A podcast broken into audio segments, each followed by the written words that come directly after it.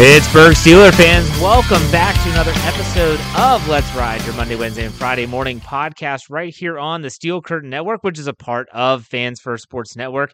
Thank you for taking the time and checking me out on Friday. We are getting ready for this special Saturday game, Pittsburgh Steelers at the Indianapolis Colts, Week 15, 4:30 kickoff. So make sure you set your calendars accordingly. That's obviously Eastern Standard Time or Pittsburgh time, as we call it.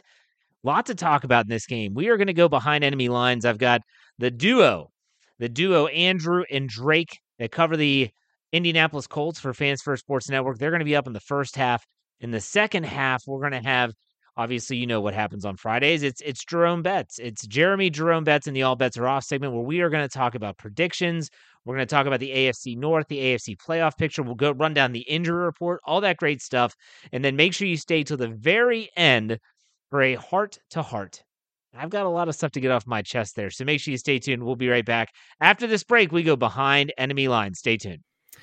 All right, Steeler fans, it is Friday, and that means it's time for Behind Enemy Lines, where we go behind enemy lines to talk about the upcoming opponent. This time is a Saturday game. That sounds really weird. Steelers Colts in Indianapolis. Last time the Colts beat the Steelers was in 2008 for those keeping score at home. And with me, I bring in two people from our Horseshoe Huddle podcast, Andrew Moore. Andrew, go ahead and introduce yourself. How's it going? Hi, it's great to be here, Jeff. It's uh it's it's going to be a very fun matchup between these two teams on Saturday. Like you said, since 2008, I think I was in uh, eighth grade, maybe oh, the last gosh, time. Don't say that. You make me feel so damn old. I mean, 2008. Peyton Manning was, was, Peyton Manning was still the quarterback. yeah, I mean, I was a, eighth grade, just uh, just uh, really taking in uh, the full fandom of being a 13 year old, just loving watching Peyton Manning. But uh, a lot on the line on Sunday. It's going to be a fun time, or Saturday. It's going to be a fun time gosh 2008 when they lost my wife was pregnant with our first child i think. Like this is insane. Stop talking about this eighth grade crap but let's bring in drake. What's up drake? How are you Oh man, I'm uh, I'm great, and I, am right there with Andrew. It's gonna be it's gonna be a, a game that I think um, I think is riding on pretty much playoff contention. I mean, whoever wins the game is gonna have a leg up, and you know the Colts I think definitely are coming off of a major major uh, loss where you lose by 20 points, but somehow still find themselves in the seventh seed. So uh, right there with Andrew, you know I I think it's it's pivotal for both these teams to win, and both teams are walking in with backup quarterbacks as well, so it should be really interesting. Absolutely. And so the Steelers benefited greatly from the Colts losing last week to the Bengals, and it kept the Steelers in that top seven uh, bracket spot, whatever you want to call it, outside of the fringe. And that's where you want to be at this time of year. Let's talk about the quarterback position. Both have backup quarterbacks going into this game Mitch Trubisky, Minshew Mania, and Gardner Minshew. Minshew has been the starter, though, for the vast majority of the year. Have have there been any glaring weaknesses in his game that you've noticed? I mean, Anthony Richardson is an athletic freak, and that's such a different offense when he's in the lineup compared to now. What are we seeing, Andrew? We'll start with you. The biggest thing that that I think we've noticed from Gardner Minshew this year is just he hasn't handled pressure very well. And that's not the norm for Gardner Minshew if you look at past seasons. You know, he he typically gets the ball out quickly. He the pressure doesn't really affect him. He doesn't turn the ball over too much but it's been a lot different this year. Seems like the, the pressure is is getting to him. He seems very skittish back there in the pocket. Uh, sometimes at, at, some points in the game, you, he starts to see ghosts, starts to feel the pressure before it's even there. And and he certainly had uh, uh, his fair share of turnovers this year. So it's it's been different, but at the same time, he's been able to keep the offense afloat for for much of the season.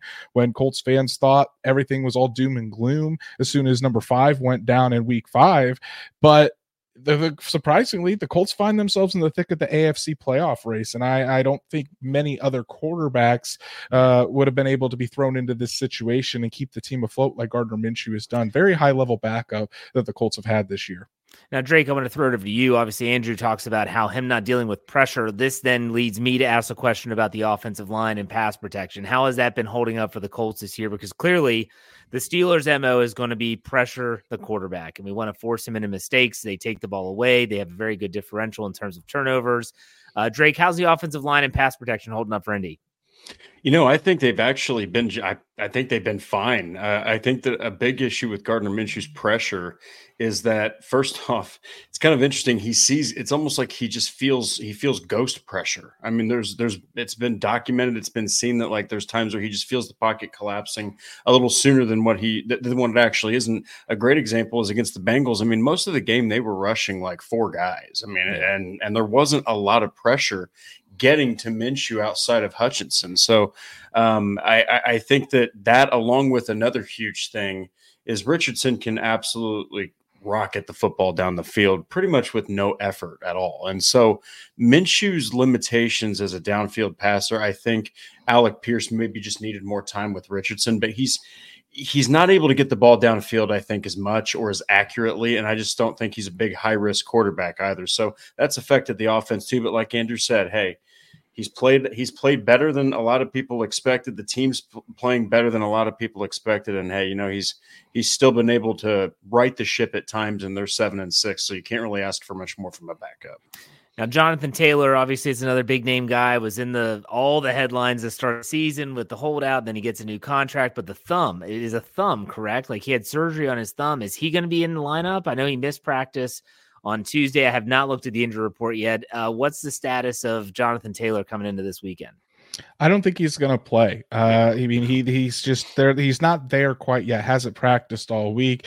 The the feeling within the building, it doesn't seem like he's going to go this week. And the, the biggest thing is, it's it may seem weird that a, a running back is held out because of a thumb injury, but when it comes down to ball security, I mean that's that's yeah. crucial, you know. And and a lot of people when when you first think about that, you don't or think about a thumb injury, you don't really that doesn't really hit you until you're like, okay, now I get it. So the Colts want to make sure that Jonathan Taylor is 100% healthy before he returns, especially with with part of the reason there was a holdout and part of the reason they had lost some trust between the two sides, Jonathan Taylor and the Colts, is because last year Jonathan Taylor felt like the Colts rushed him back too soon with that ankle mm. injury, and it ended up and it ended up becoming worse than than it was originally was. So again, the Colts are just taking everything everything with uh, with erring on the side of caution. Want to make sure Jonathan Taylor is 100. percent Want to make sure he can protect and handle the ball. And and when you have Zach Moss, who has performed pretty admirably this year, when Jonathan Taylor has been out,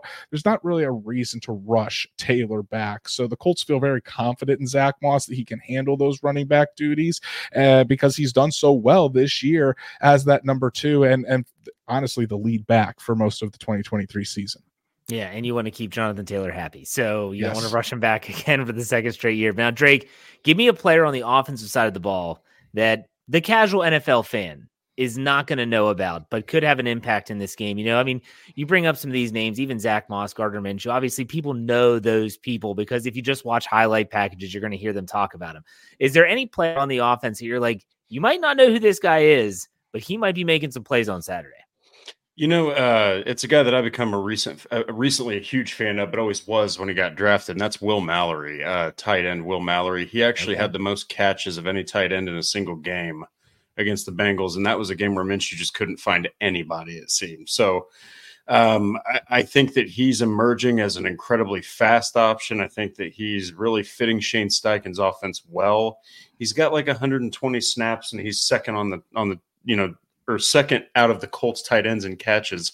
And I mean, Granson, I think, is number one. He has triple the snaps. So I, I, think that you're seeing Will Mallory maybe get a little bit more factored into this offense. Don't be surprised if you see at least, I don't know about five catches, but you're probably going to see three or four catches again, uh, just because I haven't really seen much else from the rest of the tight ends. So he's, he's number 86. He's a name that I promise you outside of uh, Colts Nation or the people that cover the team like me and Andrew a lot of people probably don't even know that name if I say it. So yeah. uh, that's something that's someone for me to watch out for. Considering the inside linebacker issues the Steelers are having currently, they're top three. They have one, and he's banged up, and that's uh, Landon Roberts with a groin injury. Bill Belichick gave a blueprint. You can attack the middle of the field, put the stress on the inside linebackers, use your running back in the flat, stress those position players, and Mallory might be a name that Steeler fans hear a little too much than they would like. That's a good name. I like that, Drake. Andrew, let's go back to you. I want to talk about the defense. Uh, the, the Colts are the team, and organizationally speaking, you go back to 2008, those great Colt teams with Peyton Manning and Marvin Harrison, Reggie Wayne. no one really talked about the defense that much. And they had a great defense with Dwight Freeney and all those tremendous Bob Sanders back in the back half. They had really good players, but it just was always about the offense. It was always about the offense. I feel like the Colts defense this year, while every defense has their weaknesses, is a pretty good unit that's not getting discussed. What are the things they do they do really, really well this year?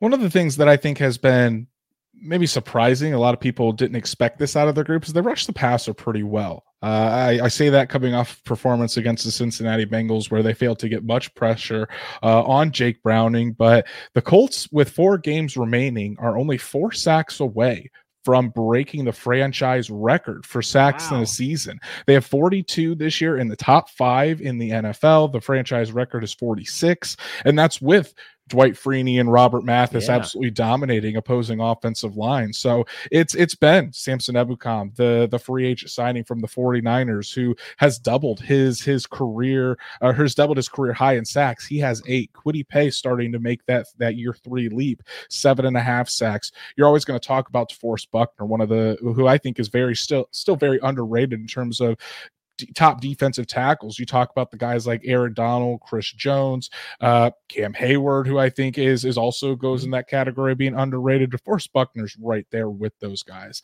And then Dayo Odeyingbo, six and a half sacks, another third year pass rusher. So you don't have a, a TJ Watt who's got like 14, 15 sacks, but you have they do a really good job of, of rushing the passer as a unit and getting consistent pressure on the quarterback. And a lot of times they do that with just four guys. Gus Bradley Bradley does not like to blitz very often. Nate Ollie, defensive line coach, has done a really good job with these guys uh, in that attacking front. So they love to get after the quarterback, and and with such a young secondary that the Colts have, that's crucial to their success because you don't want to leave those young cornerbacks out there on an island for five and six seconds.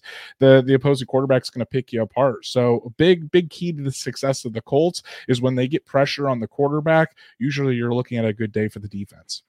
I mean, if if they watched the tape from Thursday Night Football with the Patriots and Steelers, you would see that Bill Belichick. I mean, he is a defensive mastermind. I can't stand the guy, but he is a really good football coach. He was rushing three and blitzing like two a safety and a corner off the edge. Really confused the hell out of the Steelers. So when you say they don't blitz a lot, I'm like, well, they might want to think about that because Mitch Trubisky was befuddled by that more than one occasion. They had free runners at the quarterback a lot because when you had you basically had two free rushers with only the running back. You have to pick one. The other one's going to disrupt the play. So maybe they would uh, think about mixing that up. But Drake, I want to throw it to you. What is what's the weakness of the defense? what's the area that they really struggle to handle opposing offenses? So you know, I, I it might be easy to go this route, but it's also true. I think that their their secondary asset of Kenny Moore, the second, I, I still think that while they've played admirably, uh, they came into this season as one of the one of the weaker uh, rooms in the NFL, and I just think that they still have a lot of room to grow. So I, I do think that they are an exploitable uh, secondary, but they're also in some ways coming into their own. You know, seventh rounder like Jaylon Jones, he's he's essentially out there covering guys like DeAndre Hopkins, guys like you know uh, uh, Ja'Marr Chase. I mean, he's he's a seventh rounder, and and he's playing smothering type of coverage. So there's there's upside, but it's it's. Yeah. Definitely the secondary, but I also have to say recently it's been tackling. Uh, the, the Colts have the Colts, especially against the Bengals, I even said it. Joe Mixon looked like 2020 Derrick Henry at times. I'm not saying the man can't run the football, but I mean, there were times where they were just whiffing tackles. So that has to change because there's anybody in the NFL uh, that can make you miss, you know, a couple tackles and they can just take it to the house, especially a guy like Diontae Johnson, or if you're missing tackles on Najee Harris, he's huge. So he's yeah. going to wear you down throughout the game. So got to shore up that tackling. Really interesting stuff. Now, this is the part of the segment where I like to go and talk about the line and the total and get your thoughts on how the game's going to go. Look, you know, I've had some people say I'm not going to do a score prediction, but I'm going to tell you how I think the game's going to play out. I'm fine either way. You want to give me a number? Great. You don't? That's fine too. The current line that I have, this is via DraftKings, is the Steelers are getting a point and a half on the road in this game with a total of a whopping 42 and a half, which is skyrocketing from the 30 total that was on Thursday Night Football against the New England Patriots and Steelers. But Andrew, throw to you first. How do you see this game playing out between these two AFC opponents? I think it's going to be a, a, a game of it's going to be it almost seems like whoever turns the ball over the the least amount's going to win turnovers are going to be the key because like yeah. i said gardner minshew has had his fumbling issues. He's t- he's had through more interceptions than than is normal. And and i think when you when you get mitch trubisky in some situations where he feels like he's in trouble you're he's he's prone to turn the ball over as well. So mm-hmm. which which one of these backup quarterbacks is a lesser of two evils you know? And you and both defenses i feel like are very opportunistic you know? If you're going to put the ball in harm's way, usually these defenses are going to take advantage. I also think it's going to be crucial health wise to see who's who's back. TJ Watt to the practice in full today. It looks, uh, and this is Wednesday. So it looks like TJ Watt might be available. Who knows about Alex Highsmith? Meanwhile, the Colts starting right tackle in Braden Smith did not practice for the second day in a row this week, and it doesn't look like he's going to be going moving Blake Freeland, the rookie right tackle out of BYU, to the starting right tackle position. So uh, it's going to be crucial. But uh, I, I, like the Steelers are getting a point and a half. Uh, I think I've, I've just I think the streak breaks for some. This has been a very weird season. Uh, it's it's got and who knows? Leave it up to Gardner Minshew. We've had Andrew Luck over the years, couldn't get over yeah. the hump. Philip Rivers, uh, Anthony Richardson doesn't have that opportunity. Leave it to Gardner Minshew to to break this streak and and and beat the Steelers. I, I do think it's going to be a lower scoring game. I think I'm gonna I'm gonna hit, but I am gonna hit the over. Over. Uh, you said lines 42. Mm. I'm gonna go yeah. Colts Colts 24, Steelers 20. Uh, I think it's going to be a close game throughout, and again, it very well could come down to within those last two to three minutes which quarterback turns it over. Wow, like the Steelers scoring 20 is exciting day for us Steelers fans. Like this is remarkable. They're averaging 15 points a game. I mean, that's uh, the saying something. Hey, by the way, right before we went live, uh, TJ Watt was cleared by an independent neurologist. He is out of the concussion protocol, so he will be in the lineup. But Alex Highsmith is now the question mark, so we'll see about that. You brought mm-hmm. that up. I wanted to add that in there. Drake, same question for you, man. How do you see this thing going? You know, uh, man, this is a really tough one because both both teams have backup quarterbacks. I think that both teams have glaring weaknesses on offense uh, at different areas and limitations. Now, um, at the end of the day, though, uh, first off, now that TJ Watt is going to be playing, I think that especially, I think Bernhard Raimann's going to have a, a, return to form type game. He really struggled against Chase Hutchinson, um, Trey Hendrickson, or Tr- Trey Hendrickson. My bad. Um, last week, but I, I really do think at the end of the day, TJ Watt is going to disrupt things. I think that the over, I, I I'm right there with Andrew. I do think the Colts get this, but I'm going to go even closer.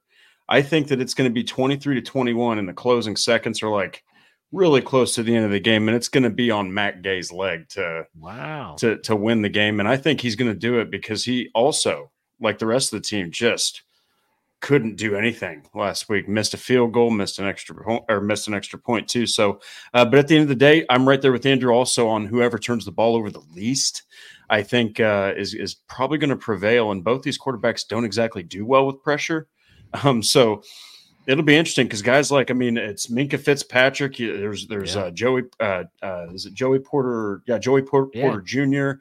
Uh, you know, and then of course TJ Watt. Guys like that, man, anything can happen if you get pressure on Gardner Minshew with playmakers like that.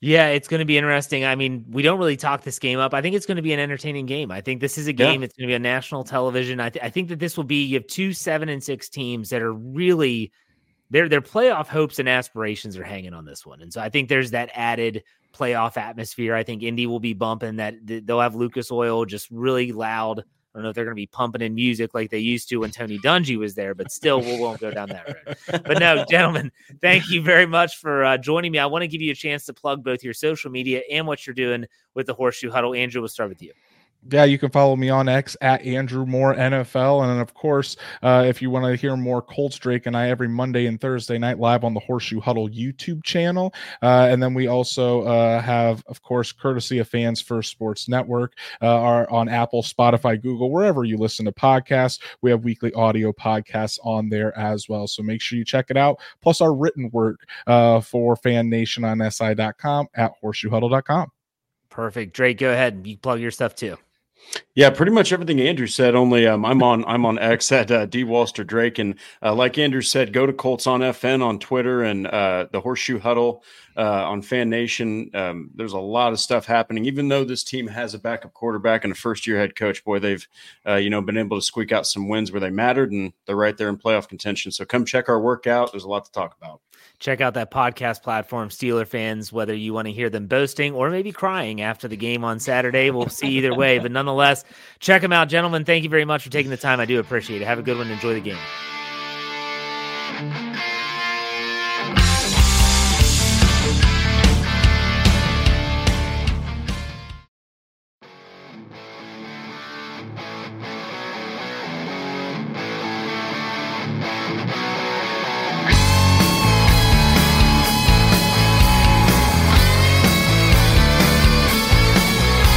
Steeler fans, it is Friday. It's the second half of the Let's Ride podcast with me. It's time for the All Betz Are Off segment with Jeremy Jerome Betz. Jerome, what's going on, man? And man, it feels like a long time since we've done this. Thursday night yeah. football last week, so it's been a couple weeks, and I'm I missed this segment when we don't get a chance to do it. So let's do it, man. yeah, and it's a it's a chance to decompress after those five days. Yeah. Like that was a tough five day span. So let's well, we we're not going to talk about that. We're just going to move on. But you wanted to bring up something you brought right before we hit the record button. Um, yeah. The NFL announced that next year they're going to have a game, I think, in Brazil. But yes. you brought up a mm-hmm. good point about the end game for the NFL. Why don't you go ahead and explain that to the listeners? Yeah, so uh, this isn't like my my research or anything, but I, I was listening to a couple podcasts uh, myself uh, today, and one of them was the Around the NFL podcast with uh, from the NFL um, station, and uh, they were talking about um, now there's going to be in 2025 as as early as 2025 there's going to be uh, nine weeks of international games, and the end goal kind of seems like it's it's leading towards that the NFL actually wants to kind of dominate the nine o'clock, nine thirty a.m. slot on Sundays and add a game there as well. So there's literally football from 9 a.m. to uh, 12 p.m. if you're on the East Coast. Uh, with with uh, starting with the international games, so they're looking to start doing this maybe even every week if they can add enough venues and countries and teams that are willing to do it. And so that just uh, is to me is interesting. The NFL always expanding and they're kind of targeting maybe instead of another night game during the week, um, which would mess with other sports, uh, getting out there at, at nine o'clock on Sunday morning and kind of making that their domination zone. And it seems to be working so far as far as these international games. They get a lot of viewership in that early window there. They do. And the only competition is soccer. Like to be honest yeah. with you, you talk about Premier League soccer. That's normally early on Sunday and, and on Saturday mornings, most times Saturday, I think. But still, hey, the NFL is they are a cash cow. And that's what yeah. people need to realize. They do not care about competitive advantages or disadvantages. Thursday night football is obviously a thing now, and it's not going away, even though the games are always awful. It seems like injuries run rampant in those games, and yet they don't care. They do not care. So mm-hmm. I'm not shocked. I, I I said this to you before we started recording. I think that the Pittsburgh Steelers will be in Ireland before they're yeah. in Mexico, but I wouldn't be surprised. I know that the stadium in Mexico City had to have a lot of renovations done to it. They that was where yeah. that insane Rams with Jared Goff and Patrick Mahomes game was right. where they went like they both I think final score was like 47 44 something insane. It and, was uh, it was 53 to 51. It was the oh, first, even, first even game where better. both teams went over 50. even better. Who who won yeah. defense? Anyways, that game yeah. was in Mexico. That was the last game I think down there before they had to do that. So we'll see. That's interesting. It's an interesting talking point. There's a lot to talk about though about the Steelers this year with this upcoming game.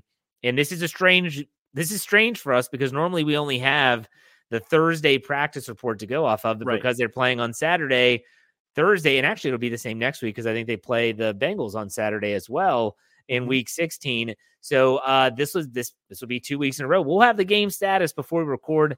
And so here we go. The game status for the Steelers has changed a little bit since this was announced.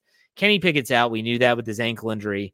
Uh, Isaac Seumalo is questionable with a shoulder injury. He did not practice at all this week, so we'll see what happens mm-hmm. there. But Alex Highsmith on the initial game status report was listed as questionable, and then probably about 15 to 20 minutes later, Burt Lauten of the Steelers PR team released that an independent neurologist cleared Alex Highsmith of the concussion protocol. Therefore, he no longer has a game status. So he and TJ Watt are playing. That means that this is a very healthy Steelers team for week 15 only mm-hmm. having Seumalo on the on the docket as questionable. Um, let's go to let's talk about that first. What yeah. do you think?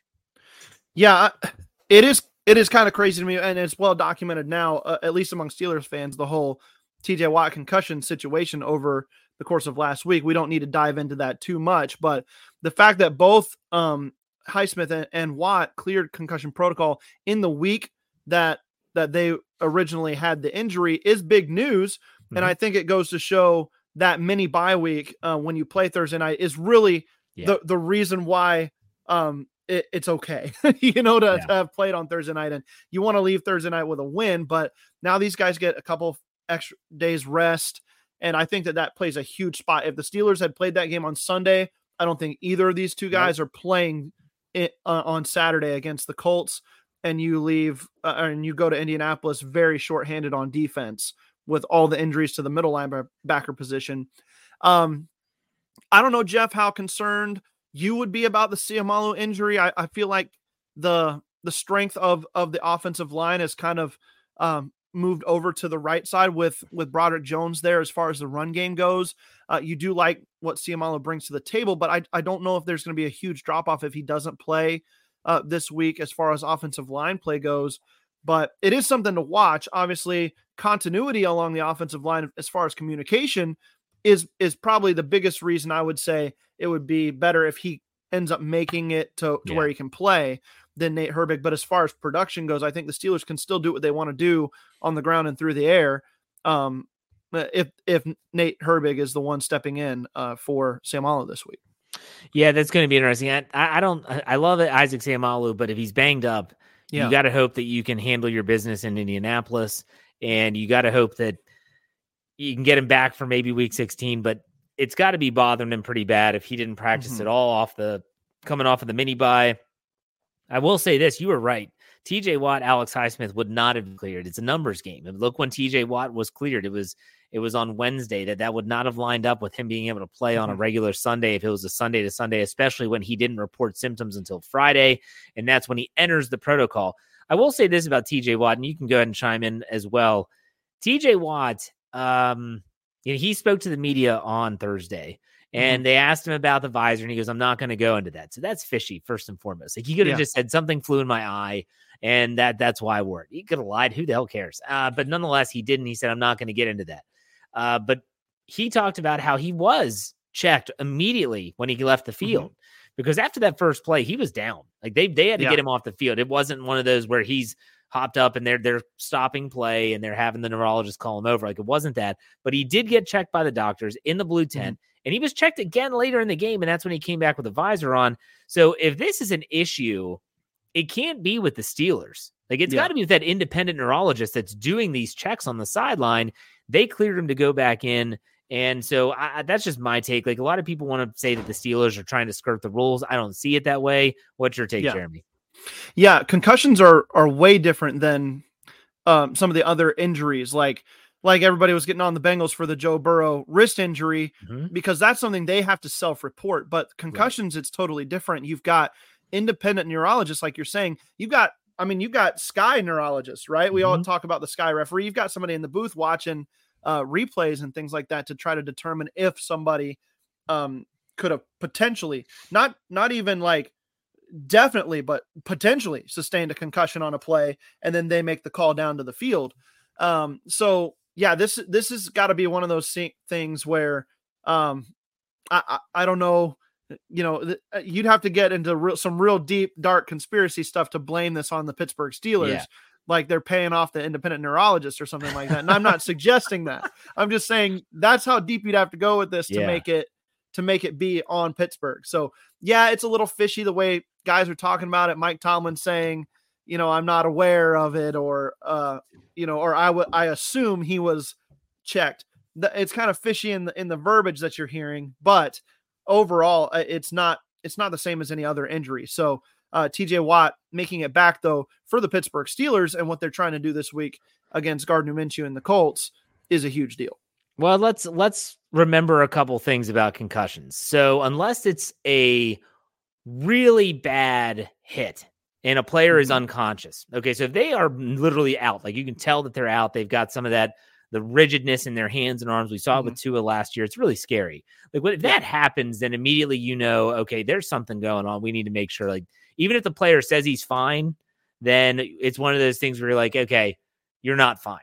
But Yeah. unless you can see, there's very few visible tells. So one of it is actually in the eyes. If you have a player Yes. track the eye, the uh, your finger, and when you take the when you see them follow it, well, if they can't follow it, that's a problem.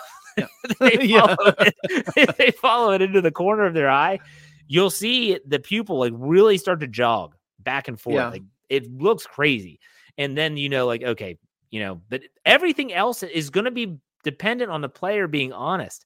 Hey, Yeah. TJ, got is are you, you dizzy? No. Blurred vision? No. Lights up there. Like if you look in the lights, does it really hurt your eyes? Like, is it really cause a headache? No. It could be killing him to look in the lights, and that's why he needs a visor. But he's got to say, "Look, like uh, he has to be honest about it." And that's why a lot Yeah. of people said, you know, Hines Ward, he came out. I remember when he was playing and said, "Look, I'm just I'm going to lie to these people because I'm not going to come Yeah. out of the game." And yet, people like Ben Roethlisberger in Seattle, when he pulled himself out of the game because he had Right. concussion like symptoms. I'm not going to blame anyone, but people have to remember that that these players are still tough guys, at least Yeah. in their mind, and they're they're not going to want to pull themselves out of the game. I don't want to spend too much Yeah. time on this because we could do a whole segment. But Sure. go ahead. One more, one other thing I wanted to mention about this is we have to take into account that he took a knee right to the face, Yes. right? So maybe, maybe the knee cracked the visor, and he just needed a replacement visor, and all they He had. didn't have a visor dark on visor. early in the game. he didn't have a visor on. Oh, no, oh, okay. he never I wears he- one in the game. I thought he, wears had it, he wears the it clear visor on. He wears it Okay. warm ups, and he wears one sometimes. He said, um, "Yeah, that's really practice. He'll wear it in practice. He Okay, never wears one during the yeah. game. So gotcha. yeah, it's it's weird. It's strange. weird. Very strange. Let's go to the Colts injury report real quick. Their Yeah. game status is as follows: linebacker, I guess it's is it Segun Olubi? I don't know. He's uh, yes. questionable with a hip. Offensive tackle Braden Smith with a knee is out, and so is Jonathan Taylor, who's not ready to come back from that thumb injury. I know that the tackle situation in the first half, my behind enemy line segment, uh, the two guys that do the the uh, horseshoe huddle, which covers the fans for, for fans for Sports Network, cover the Colts. They were concerned about the tackles Mhm. position and TJ Watt when I I informed them that hey TJ Watt's been cleared. They're like, oh okay, that Yeah. changes things a little bit. So, what's your thought on that? Yeah, that it's it's not great for them. Obviously, you they they're losing, or they're going to be missing their main superstar at at Mhm. running back and Jonathan Taylor. Zach Moss is definitely serviceable behind him, and we've seen him play well this this season. Fantasy managers are are very aware of how well he's played in, in Taylor's absence. Um, but yeah, the tackles have to be concerning, especially since this isn't one of the offenses like we've we've seen um, uh, some of the most more recent teams play where they try to get the ball out quickly and they just try to hit targets on the move quickly and in, in space and, and try to just you know th- th- this team likes to attack downfield they've got big bodied receivers in michael pittman um, and alec pierce and then their one guy who can kind of beat you in the quick game is, is josh downs the rookie wide receiver so you're gonna excuse me you're gonna have to lock him down but overall this is a drop back and and find the open guy passing game. It's not a quick rhythm passing game. So the Steelers um edge rushers should have a chance to impact this game. And that has been the kind of the thing missing in the last few weeks for this defense. I think that the pressure has not been getting home as much as they need it to. And that is affecting every other level of the defense where you're seeing the injury issues uh, kind of start to mount up here. Yeah. So I, I would expect that that this could be a game where TJ Watt, Alex Highsmith actually do take advantage of it because the Colts uh, with Gardner Minshew, they're not just going to be changing game plans uh, on the fly uh, every week. You know, this is going to be the same type of offense every week, and and so I think that the Steelers, if they can shut down the run and get after the pass rusher, that they have a really good chance. in the offensive tackle situation for the Colts, uh, those guys uh, should be pretty concerned with TJ Watt and Alex back healthy. Absolutely. And, you know, Zach Moss is a really good back still. He put up some tremendous numbers early in the season when Jonathan Taylor was dealing with a, well, he was a holdout and then the contract disputes. And then he finally comes back. Zach Moss lit it up during that Yeah, time. So the Steeler fans shouldn't be like, oh, we're playing a backup. Like this guy's a good running back as well. Steelers are going to have their hands full. Hey, let's talk about some game picks for the AFC North and then we'll talk about the Steelers prediction here. Saturday at one o'clock. The Yeah. Minnesota Vikings and Cincinnati Bengals will be the precursor to Steelers Colts at 4:30. What do you think about this game? This is going to be played in Cincinnati. Uh, mm-hmm. Joshua Dobbs, poor Joshua Dobbs, has now been relegated to third string dude. I said it before, yeah. I'll say it again. He's a spark plug. He's not a starting quarterback. Right. And uh, so he's going to give you a spark from time to time, but he's not going to be that consistent guy. Nick Mullens, I believe, is the starting quarterback yep. from Minnesota. Is the Jake Browning, uh, you know, he's going to go up against Brian Flores, who that defense in Minnesota is still pretty darn good, and he's a good coordinator. Are they going to stymie Browning and the Bengals and give them a loss, or is this going to be a Cincinnati resurgence and they're going to move to eight and six? Yeah, this is a this is a tough uh, matchup for Browning and and company, but it's also a tough matchup for um, the Vikings because of the quarterback situation. I know they're going to be getting Justin Jefferson back for this game. He is going to play, even though he had the chest injury this last week. So that definitely helps. You saw their offense really just just stop uh, doing anything good when he left the field this last week and Mullens was under center. So uh, it's going to be tough for the Vikings to hold on and win this game. For context purposes, the Vikings, even if they lose, would still own the rights to the seventh seed in the NFC. The Bengals absolutely need this game yeah. to stay in the race. So as far as who wants it more, you probably got to give it to the Bengals. But um, it's going to be a tough game for both sides. I do think the Bengals win a close, low scoring game, though. Um, and it's not going to be the offensive fireworks we've seen from Browning and the Bengals in the last few weeks.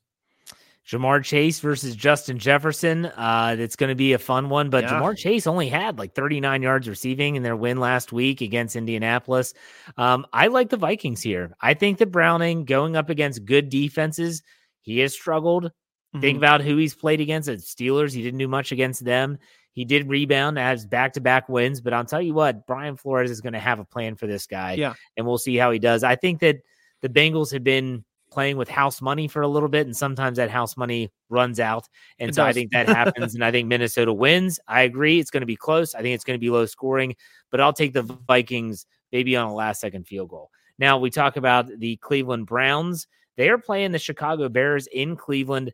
Joe Flacco, of all people, is the guy yeah. that everyone's talking about in Cleveland. But the Bears are coming off a big win at home against the Detroit Lions. They are showing they are capable. Justin Fields is a, well, he's not for everyone. I'll say it that way, but he is a very dynamic player and he can run the ball well. And when he's on, it, they are moving the ball in chunks. What do you think about this game?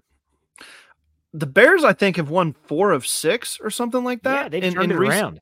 They have been playing pretty well. And, um, I don't know. I don't know why, Jeff. I, I, I was going into this this game just thinking uh, of between the two teams, really thinking that the Browns are going to win it. But as the week's gone on and looking at what Chicago did last week, um, I really think the Bears have a good chance of coming into Cleveland and winning this ball game. The Bears defense has been playing a lot better.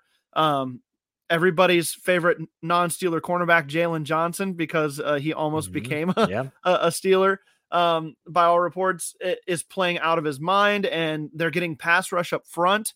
Um, Joe Flacco, uh, we saw him on some of the rollouts. He was escaping some pressure, but he still looks lumbering when he does it. I don't know how long this season he can keep doing that, um, and how long it's gonna the luck of the Browns is gonna hold out. I'll give Kevin Stefanski this. He's calling a really good good uh, mm-hmm. season for his offense, despite all the quarterback ups and downs.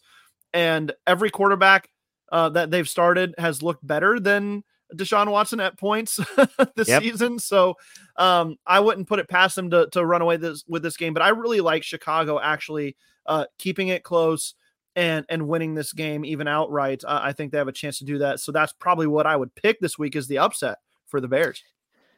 Yeah, so this is again when I when I look at trends in the National Football League, you have backup quarterbacks to come in. They'll typically have a, a, little bit of success. It depends on if they're a veteran or not. So Joe Joe Flacco has obviously seen a lot, and so yeah.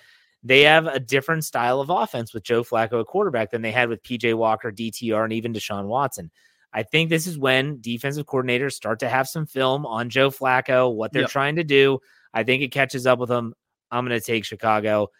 Is that a homer pick? You bet it is. I want the Browns to lose. Okay, now let's go to yep. the I'm sorry, Sunday night, Ravens, Jaguars. Jags are coming off the loss to Cleveland. This is in Jacksonville. The Ravens are coming off of a really exciting game against the LA Rams with that dramatic overtime punt return touchdown, walk off win. Mm-hmm.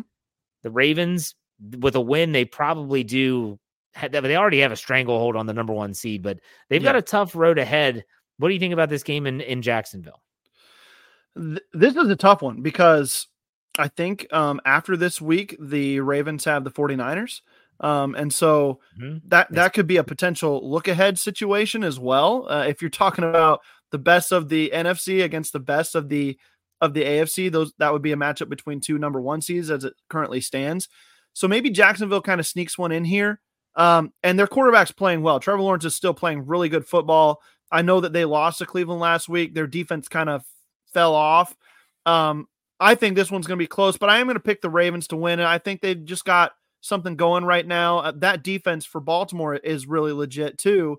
Um, they just the they the Rams are are a really good team that the that the Ravens played last week with a bad record um, because they started out slow and they're now healthy and, and really getting going. Um, so that's a really good offense. I don't think the Jaguars are quite there on offense.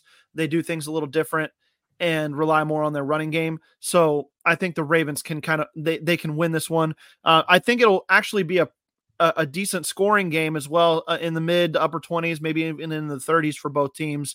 Um, and but the Ravens kind of win in a shootout here. I agree with you. I think the Ravens win this game. Uh, Trevor Lawrence is banged up. Uh, that ankle was obviously bothering him in Cleveland. Sometimes those last a couple weeks, uh, unless unless Baltimore turns it over a ton, which they can. Lamar has had those games before, whether it's mm-hmm. fumbles, mm-hmm. interceptions. Then I think that the uh, I, I, can see the Baltimore Ravens going away with this one. But let's also talk about the game that everyone cares about, or the only game that people care about, and that's Steelers yeah. at Colts.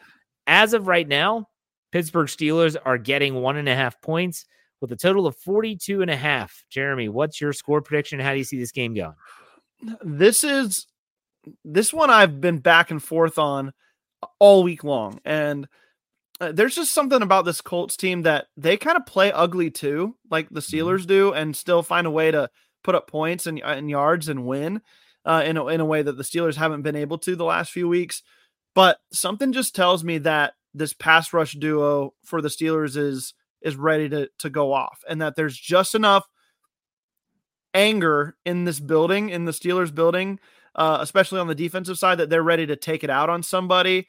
And I would not want to be a Colts offensive lineman this week. I think that they're going to get get absolutely 110% from each of these guys along the front front four there uh, especially off the edge. So I'm going to say that the Steelers defense makes a splash play this week, uh, one that they haven't been able to get the last few weeks. Um, that that turns this game on its head, and the offense runs the ball a lot better, and Trubisky doesn't have to save them, and so that they win this game. Um, a very close one. My final score prediction is going to be 19 to 16 Steelers in a low scoring field goal fest mm. in Indianapolis. Sounds like fun. Uh, so for me, uh, the the Steelers haven't lost to the Colts since 2008. The last wow. time they lost to the Colts, Peyton Manning was the quarterback, and uh, that was at Heinz Field. Yes, it was Heinz Field then.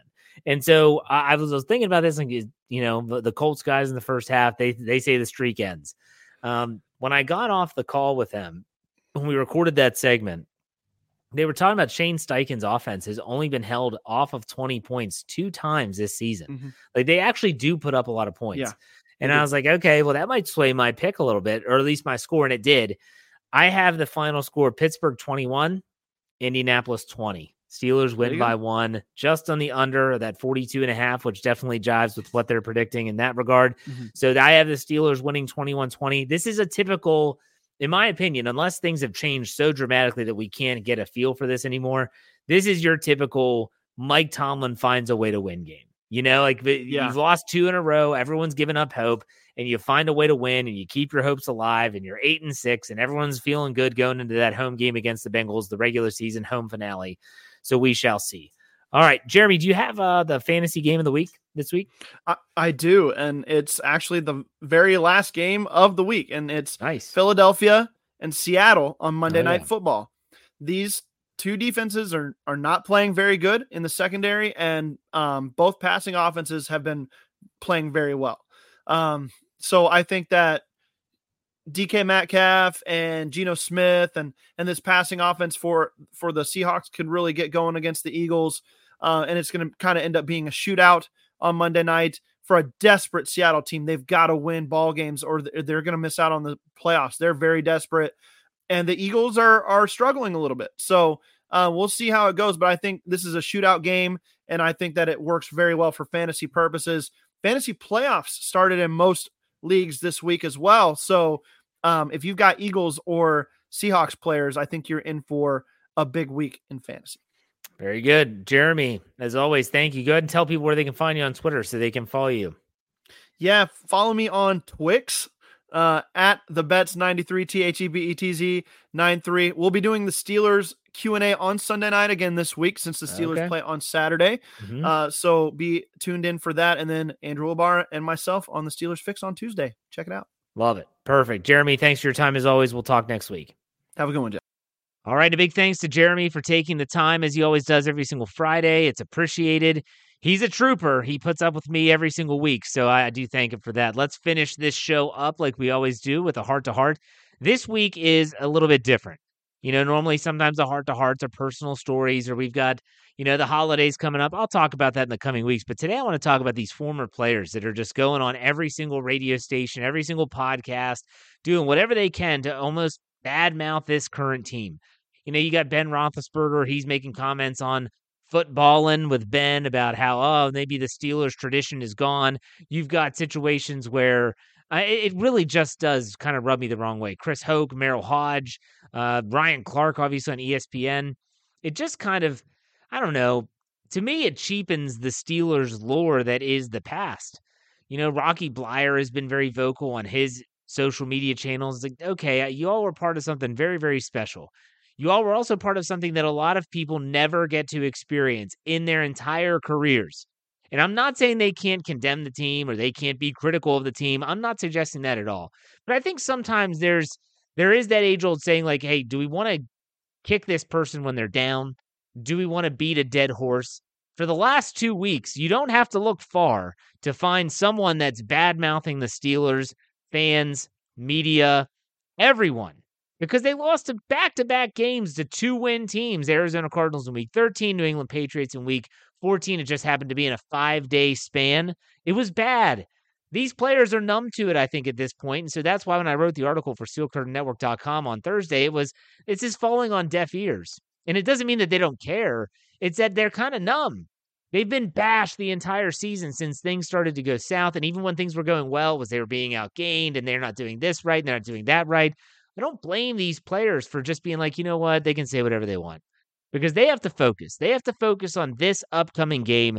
I hope that you're ready. I know I'm ready. I hope they turn it around. I hope they win, keep their playoff hopes alive because I'm a fan and that's what I want. I want the team to win. I'll always want this team to win. So that's how we're going to end it. I hope you all enjoy the game. I'll be on Saturday evening with the post game show. Myself, Brian Davis, and Dave Schofield will all three be back. Make sure you check us out. And I'll be back on Monday with a winners and losers podcast. Maybe that'll be on Sunday. I don't know. We'll figure it out. I'll let y'all know. In the meantime, stay tuned to wherever you're getting your podcast in case that that winners and losers podcast drops on Sunday, but it might just be due on Monday. Nonetheless, here's how we finish it out. Be safe, be kind, and God bless. Have a great weekend. We'll see you on Saturday. Go Steelers.